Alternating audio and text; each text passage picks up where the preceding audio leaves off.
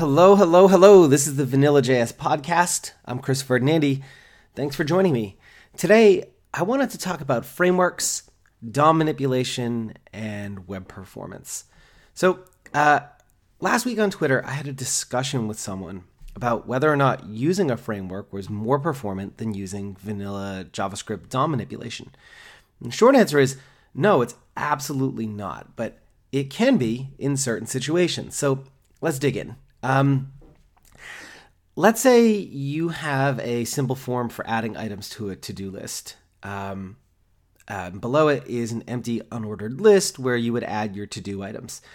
When someone submits a form, you want to add a list item to um, to that unordered list with the actual to do. Maybe you also want to wrap it in a button so that you can mark it as complete by clicking or tapping on it. And uh, you also want to prevent the form from submitting to the server. So, with a traditional DOM manipulation approach, you would listen for submit events on that form. And when they happen, you would use something like document create element to create your list item.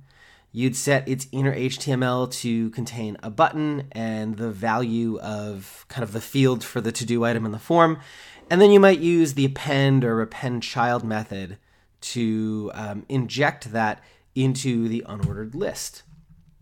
And I'll link to a demo on how that might work down in the show notes. Now, if someone clicks on a button, um, you want to mark it as complete by adding a strike through. Um, maybe you also want to style your buttons so they don't look like buttons.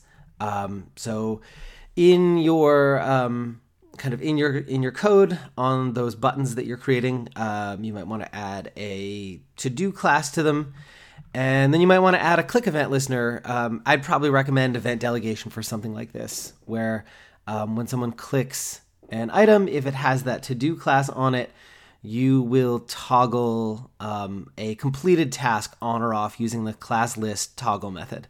And then in your CSS, you could do something like um, adding some styles to the to do class so that it doesn't look like a button, getting rid of like the background color and border and things like that. Um, and then if the completed class is there, you might set a text decoration property of line through to give it that strike through effect, like it's been crossed out. And I'll link to a demo on what that looks like in the show notes as well.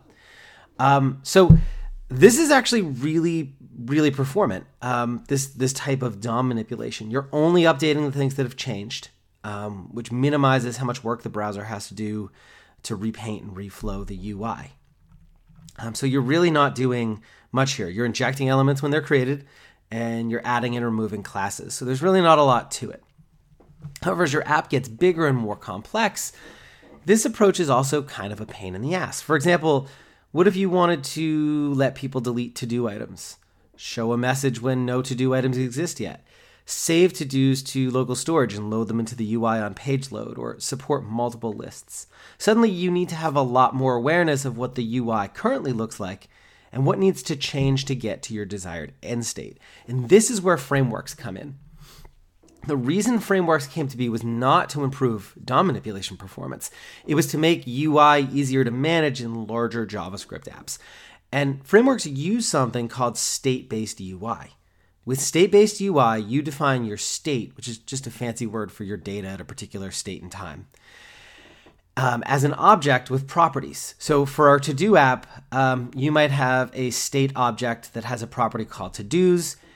To dos is an array that has um, a handful of objects in it. Each object contains an item property, which is the actual to do item, and a completed property, which is a Boolean set to either true or false, depending on whether the to do item has been completed or not.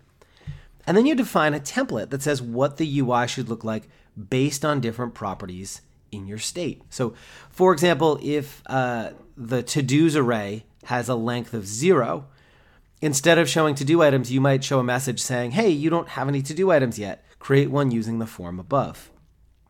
Or you might, um, if they do have to do items, loop through each one and create that list item and button as uh, a string of markup.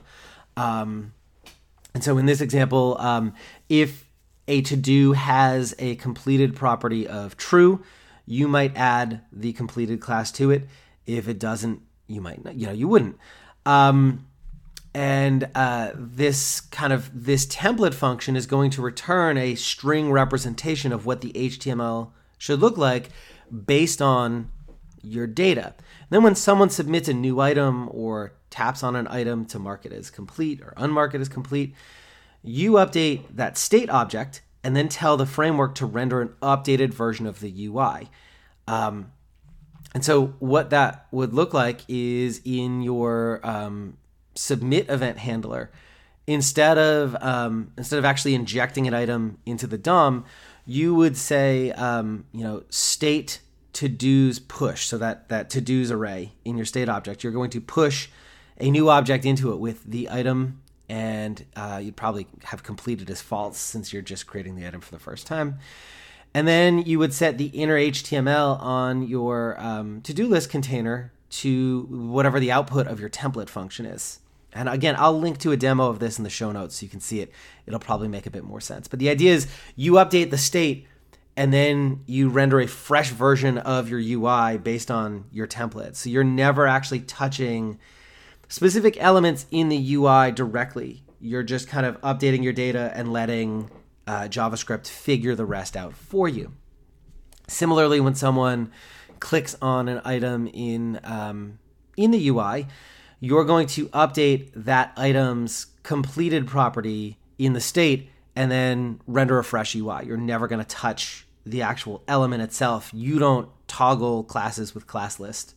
Um, and uh, so this this state-based UI approach can make handling bigger apps a lot easier because you never have to worry about what the UI currently looks like, just how it should look based on your data. The problem is it's absolutely terrible for performance. Every time the state is updated, you're building the entire UI all over again. That results in a lot of unneeded repaints and reflows. And that's where frameworks come in. Frameworks like React and Vue do something called DOM diffing.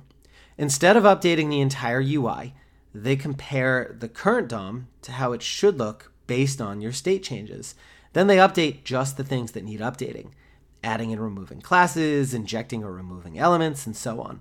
In other words, frameworks do the exact same thing you would do with manual vanilla JS DOM manipulation using the same underlying JavaScript methods and browser APIs. So, are frameworks more performant than vanilla JS DOM manipulation or, or not?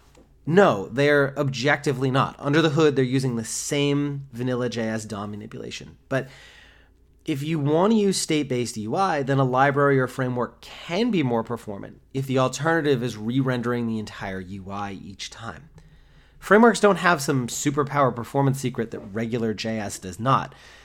They just add a layer of abstraction to make building your UI and making updates easier, arguably, um, as the app gets more complex. And that abstraction comes with a cost larger JS files that take longer to download and are costly for browsers to parse and run. With our simple to do list, I actually think the manual DOM manipulation approach is easier. As an app like that gets more complex, using a tool or framework might make more sense. If you do want to use state based UI, instead of 30 kilobytes of React or Vue, you can use smaller alternatives like Preact or Svelte or my own Reef library. So, um, anyways, that's that's really it for today. Um, the key takeaway here is that frameworks are not inherently more performant than vanilla JavaScript, but depending on how you're writing your vanilla JS and what you're trying to do, they can be because they have some stuff built in um, specifically to handle larger state based user interfaces. Um, that's it for today. If you want to finally master JavaScript, head over to vanillajsguides.com and check out my pocket guides and video courses. They're short, focused, and made for beginners.